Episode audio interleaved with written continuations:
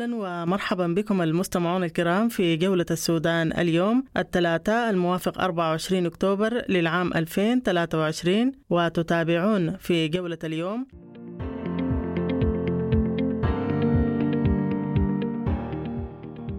تواصل اجتماعات اللجنة التحضيرية للقوى المدنية والاجتماعية بأديس أبابا. في يومها الثاني وجولة السودان تلتقي القيادي بالحرية والتغيير عروة الصادق. الاجتماعات التحضيرية للقوى المدنية والاجتماعية في أديس أبابا متواصلة ليوم الثاني.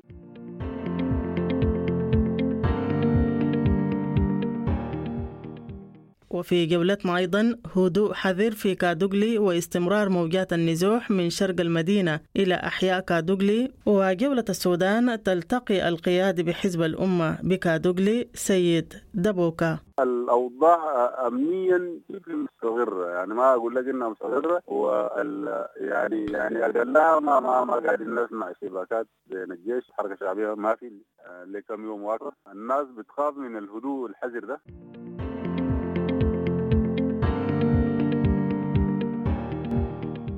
وفي جولتنا أيضا حركات الكفاح المسلح بإقليم دارفور تسير قافلة تجارية اليوم من الفاشر حاضر الشمال دارفور إلى مدينة كوستي بإقليم النيل الأبيض وجولة السودان. تلتقي الناطق الرسمي باسم القوة المشتركة لحركات الكفاح المسلح أحمد حسين مصطفى. حركت القوة المشتركة لحركات الكفاح المسلح اليوم قافلة تجارية من مدينة الفاشر بإقليم دارفور إلى مدينة كوستي بولاية النيل الأبيض.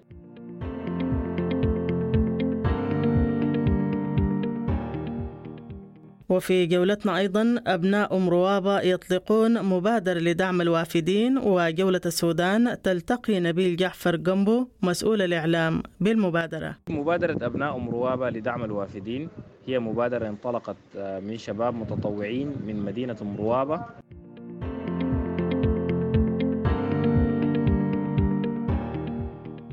وجولة السودان تقف على الأوضاع العامة لنازحي نيالا والفاشر بمركز إيواء الإسراء بمدينة الفاشر. من الفاشر حاضرة ولاية شمال دارفور نحييكم من داخل مركز الإسراء مركز إيواء النازحين القادمين من نيالا والفاشر.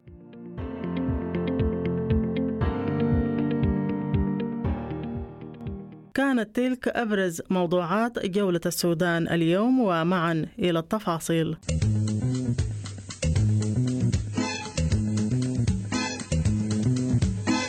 راديو دبنجا راديو دبنجا راديو دبنجا راديو دبنجا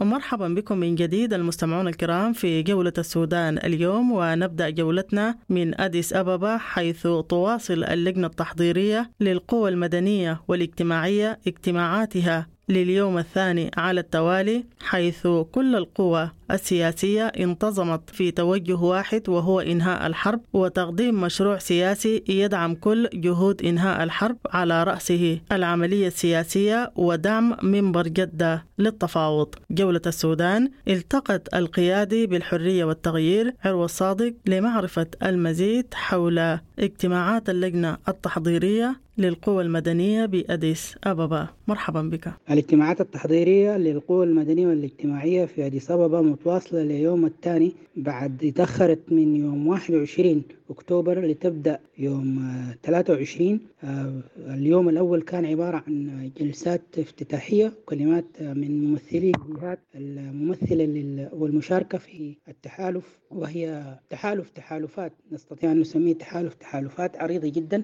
تشملت قوى سياسية وأحزاب وكيانات مجتمعية وإدارات أهلية ولجان مقاومة وكيانات نسوية ومجموعات مهنية وفئوية ونقابية.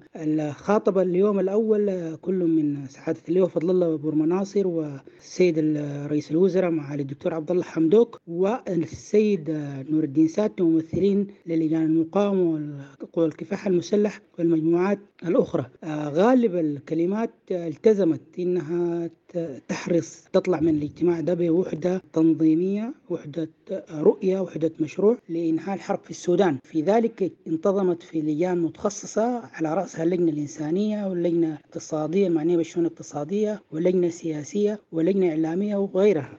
كل هذه الجهود تنصب في محاولة وقف هذه الحرب العبثية التي استمرت لست شهور. خلفت مئات القتلى أو آلاف القتلى العشرات من عشرات الآلاف من الجرحى وملايين النازحين المشردين داخليا وخارجيا. ده خلى كل القوى السياسية الأمس تنتظم والقوى المهنية والفئوية والجماعات المطلبية تنتظم في توجه واحد وهو إنهاء هذه الحرب بأعجل ما تيسر ودعم وتقديم مشروع سياسي يدعم كل جهود إنهاء الحرب على رأس العملية التفاوضية التي ستستأنف أنشطتها يوم الخميس القادم في مدينة جدة السعودية بتيسير أمريكي سعودي ومشاركة للدول الجوار السوداني والاتحاد الأفريقي والإيجاد هذه الجهود متواصلة فور ما تنتهي. تصدر بيانها الختامي سنملكه للرأي العام ولا زالت مفتوحة المشاورات لكل القوى السياسية المتمنعة وتم التواصل مع عدد من الجهات التي لم تشارك وتمنع عن المشاركة ويرجى أن يزول كافة تحفظاتها وشكوكها حول هذا الأمر. هذا الأمر تم بحسن نية وبهمة وصدق وعزم لهؤلاء القادة وإصرار منهم على إنهاء هذه الحرب التي عجز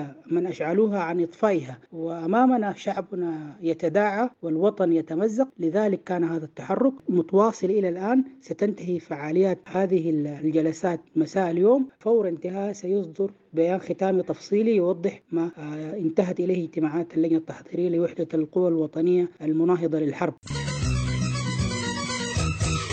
مرحبا بكم من جديد المستمعون الكرام في جولة السودان اليوم وننتقل إلى مدينة كادوغلي حاضرة ولاية جنوب كردفان حيث تشهد المدينة هذه الأيام هدوء حذر مع استمرار نزوح المواطنين من الأحياء الشرقية للمدينة إلى الأحياء الداخلية وتشهد المدينة وتشهد المدينة ندرة في المواد الغذائية الأساسية بجانب استقرار في الوضع الصحي. جولة السودان التقت القيادي بحزب الأمة. بمدينة كادوغلي سيد دبوكا للمزيد. الأوضاع أمنيا مستقرة يعني ما أقول لك إنها مستقرة وال يعني يعني أقلها ما ما, ما قاعدين نسمع اشتباكات بين الجيش والحركة الشعبية ما في لكم يوم واقف الناس بتخاف من الهدوء الحذر ده. متوقع إنه يحصل اي أي اشتباك بين الجيش وهنا لأنه ما في تفاهمات حصلت على أساس إنه النار أو أو أو ما في فبالتالي الناس هي صحيح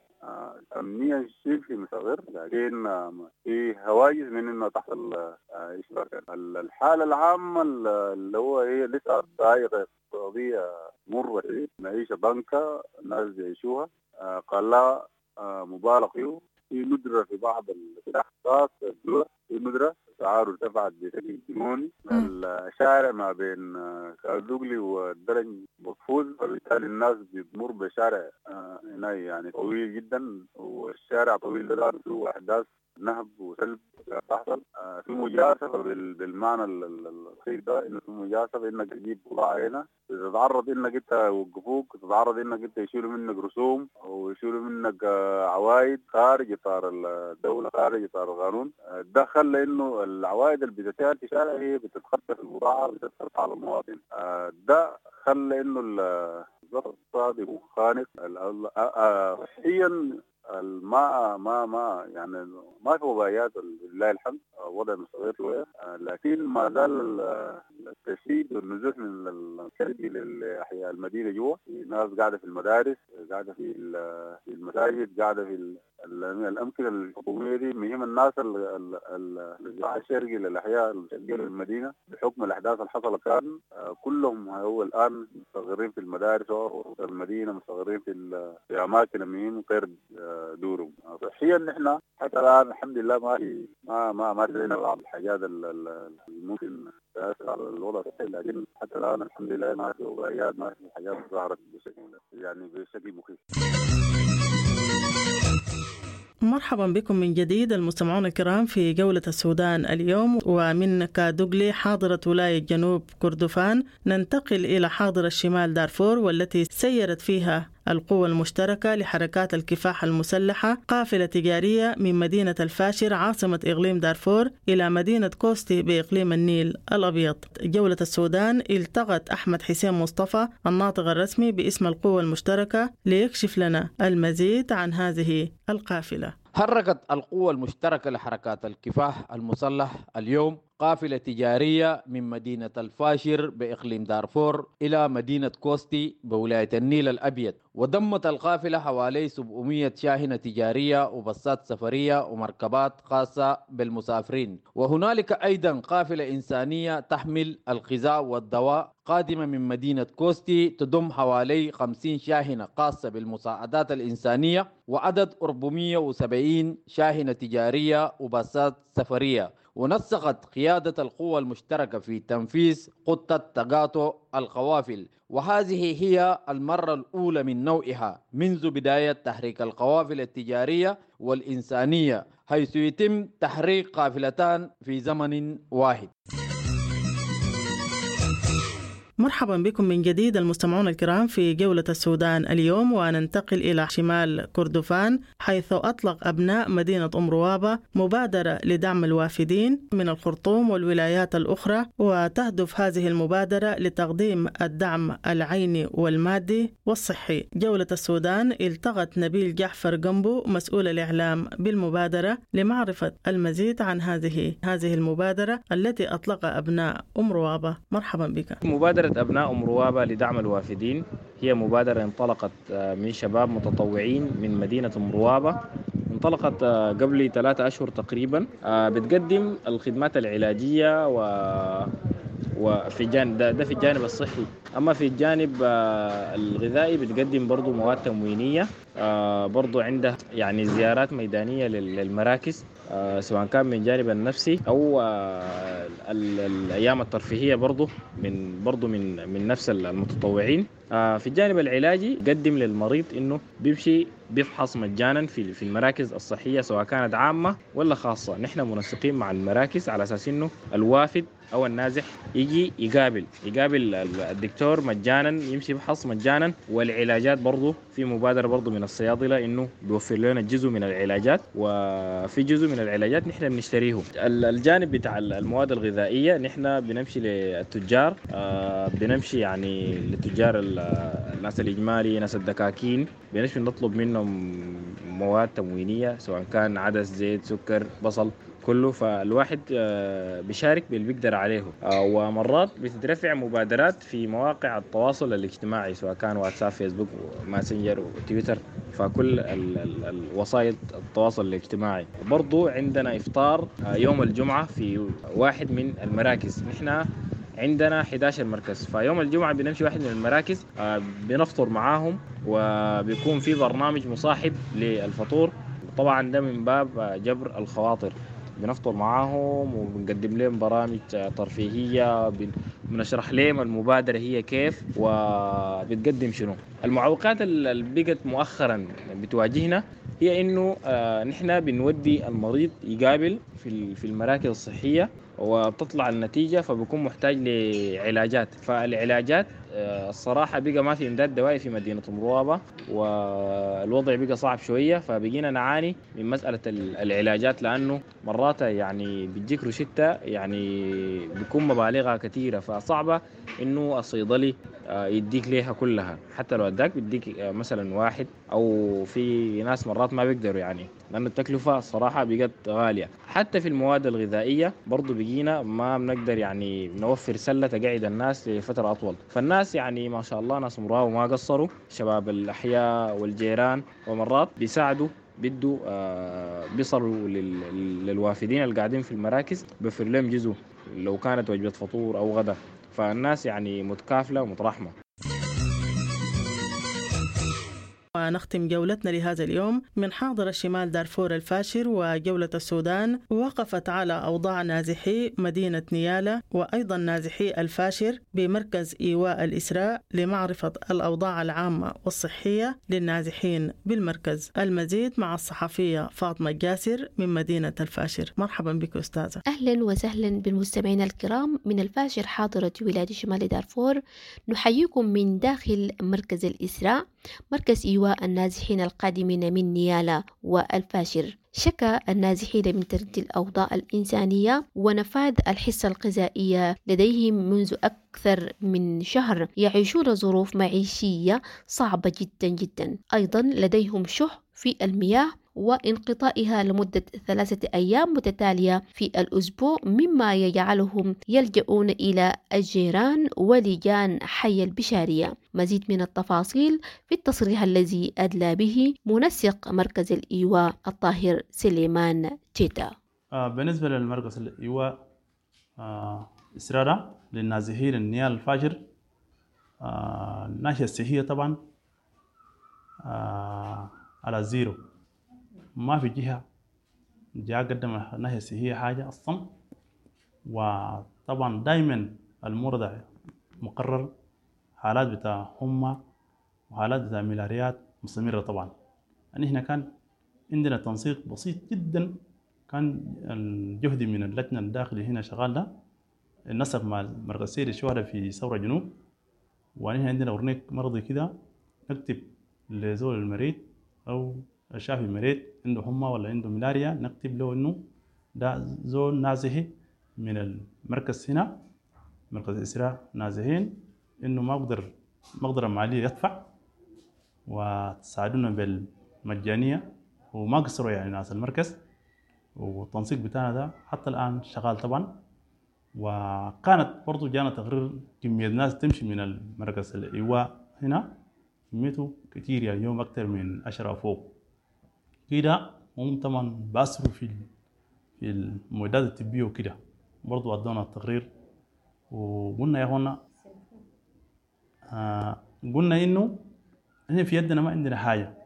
وكل الجهات الرسمية والمنظمات عملنا مناشدة إنه يا أخي زيل جونا هنا استبناه في مدارس.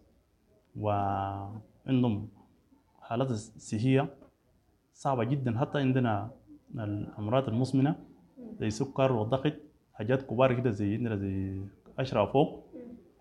وبرضو عملنا أي كل المنظمات دنا تقرر إنه يا أخي ده الحاصل. في حالتين باخد أكسجين برضو كان وضعه تعبان. برضو ما لقينا أي يدعون من المنظمات ولا جهة حكومية. وبرضو كان عندنا النساء الحوامل كويس. يعني برضو بيقتعد لحياة الصحية. برضو عملنا مناشدة. لا أبدا. بالنسبة للأغذية ده إحنا ما نعرفه. صحيح كان جزء من حياة بسيط جدا. جانا عبر الحكم الإقليم المبلغ اتبرع للثلاث المراكز بتاع النيالة جزء بسيط جبناه زي أسبوع أسبوعين أكل.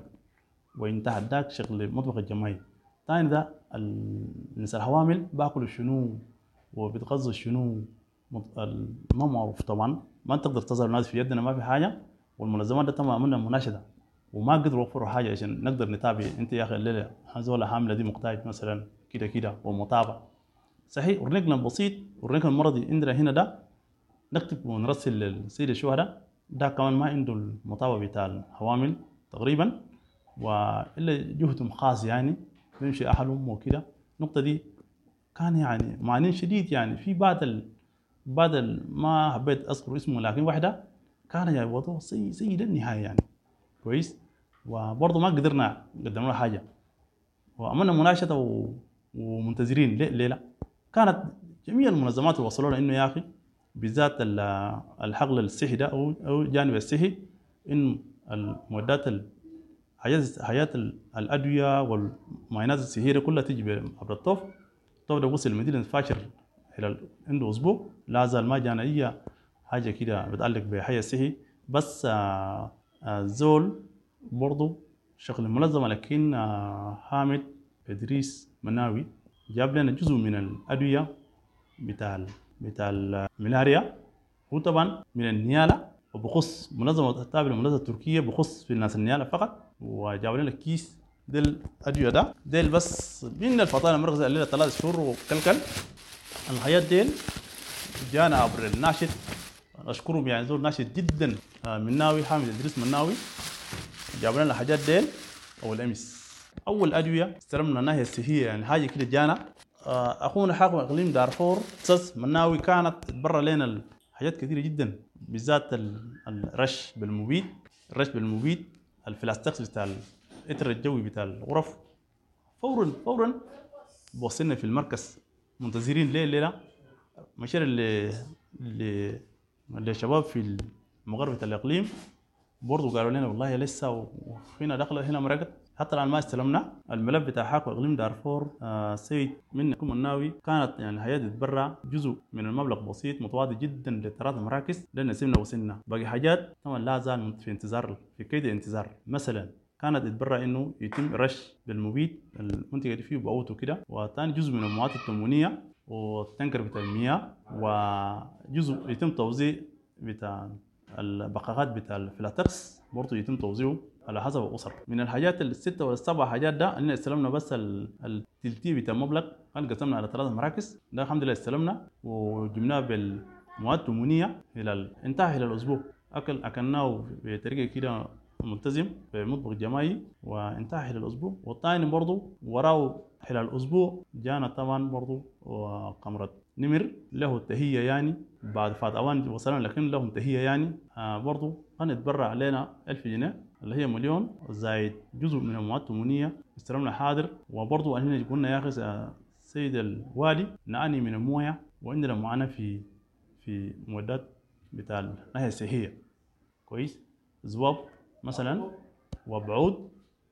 وأيضا في الحمامات مثلا الريحه بتاع الحمامات وكده برضه كان قدمنا المذكرة إنه المطالبنا ضروري جدا يا سعاده كتر خيرك أنت وصلتنا وجبتنا الحاجات. برضه إحنا تاني دايرين زيادات وكده.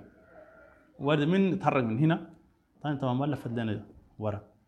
ونتمنى إنه حياتنا ديل حياة طلبنا ده آه بتجي. طيب نقطة المهم والأهم الآن إحنا قاعدين نعني كإشراف هنا. نقطة بتاع النساء الحوامل. نساء الحوامل طبعا حسي وحدات على وشك الوضوء. انت كصحفية البنت اللي نايمة هناك عندها حمى وحالتها مضافرة دي شفتي طبعا. هنا البنية دي طبعا نازحة جات من النيالة. هنا لا عنده زول يتكفل إلا من رزق بس. ونحن كالإشراف هنا ما عندنا حاجة غير نناشط الملازمات والجهات الحكومية. ناشطنا مية مرة المليون عبر الإذاعات ووصلنا له وجونا. هي. وعدونا بعد الطوف بعد الطوف بعد الطوف. حتى الآن ما جانا أي حاجة بتعلق بصحة وبرضو الأطفال بتاع الملاريا هم ده. هسه حاليا ولاية شمال دارفور طبعا؟ هم دي طبعا منتشرة بصورة كثير جدا. كويس؟ والأمهات العيال ما عندهم مثلا رسوم عشان يجي يدفع أو عندهم قروش عندهم مقدرة مالية يدفع لفهس ولا بيشتري بيشتري الحبوب بتاع الملاريا طبعا. كويس؟ زول هنا تم زي ثلاثة شهر في مصر أيوه. أو زيادة من ثلاثة شهور. مستحيل يعني عنده حاجة عشان يشتري الدواء ولا يجي يحبس يمشي يعمل فحوصات من المراكز الصحية مثل التجارية. تمام؟ نتمنى إنه المنظمات والحكومات والخيرين ذاتها كل الناس نتمنى إنه يركزوا في في الحالة بتاع إنه عندنا النساء الحوامل على وشك الغلو عندنا البنية طبعا ودعت لكن ده كان يعني الله بس سترهم كويس؟ البنية دي كان حالته صعبة جدا جدا لدرجه إنه أنا نرسل له الأكل الجماعي ده بطريقة دليفري يعني نرسل له في البيت شغلة بتاع كده. وبيت يسكن فضل ما في. جاسرنا من الجهد يعني إحنا لجنه وفرنا له سكن كده لفترة مؤقت وبالتالي بيعمل 40 يجي راجع في مركز. كويس. البنايه دي زوجة؟ قال في الدهب ولا وين؟ ما معروف. في قال في في الدول الشرقية الدول الإفريقية دي لكن أنا ما بعرف حتى الآن. والأسرة اللي فيه وصلناه الأسرة دي لا خولة ولا قوة اليوم عشان كده اضطرينا اللجنه وقاولة الشيء اللي بيجي بيحسب وفرناه السكن متواضع جدا. إلى 40 يوم وبتجي في في في مرض ايواء حتى أنت لو لفيت مثلا البنات الوضع أو النساء الحوامل وضعوا هنا في ال في ال في ال في الدواء بتاع المسكر وجو راجين نفسها تلقى. يعني حالة صعبة جدا في ال في ال في ال في, ال في بالذات مركز الاسراء النازحين ده. نسبة للبوت من المنظمات مقربة المنظمات وكده هم جغرافيا بقى أقصى جنوب الفاشر يعني في في الحي البشاريه ده أبعد حي بالنسبة لباقي مراكز للمنظمات مقر بتاع المنظمات والمكاتب الرئيسية بتاع المنظمات المقر دي طبعا بعيدة من ال من المركز شكرا المستمعين لحسن المتابعة ومن هنا نناشد كافة المنظمات الإنسانية والمبادرات الشبابية والنسوية والخيريين بالداخل والخارج لمساعدة مدرسة الإسراء ورفيدة بحي البشارية الفاشر. تحياتي فاطمة فضل جاسر الفاشر. بالاستطلاع الذي أجرته الصحفية فاطمة جاسر من مركز إيواء الإسراء بمدينة الفاشر لنازحي نيالا والفاشر نكون قد وصلنا بكم إلى ختام جولة السودان اليوم. لقاءنا يتجدد بكم غدا في جولة جديدة حتى الملتقى. لكم تحياتي وتحيا الفريق العامل. إلى لقاء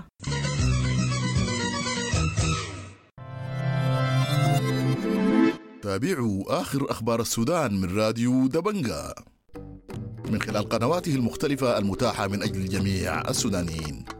الموجة القصيرة الستلايت منصات التواصل الاجتماعي الخاصة بدبنجا وموقع دبنجا على الإنترنت. راديو دبنجا مؤسسة إعلامية مستقلة يقدم للمواطن في أي بقعة من السودان وخارجه المعلومة والخبر الموثوق. نلتزم بالمبادئ الصحفية المهنية والأخلاقية. موثوقية نزاهة واستقلالية. راديو دبنجا يقدم خدماته من أجل سودان ديمقراطي. تسوده قيم الحرية والسلام والعدالة. استمع لراديو دبنجا عبر منصاتنا المتعددة. الموقع الإلكتروني www.dabangasudan.org الفيسبوك دبنجا راديو. تويتر آت راديو دبنجا الساوند كلاود راديو داش دبنجا اليوتيوب راديو دبنجا دنيا دبنجا ترتقو بشيش دنيا دبنجا ترتقو بشيش دنيا دبنجا ترتقو بشيش دبنجا ترتقو بشيش دنيا دبنجا ترتقو بشيش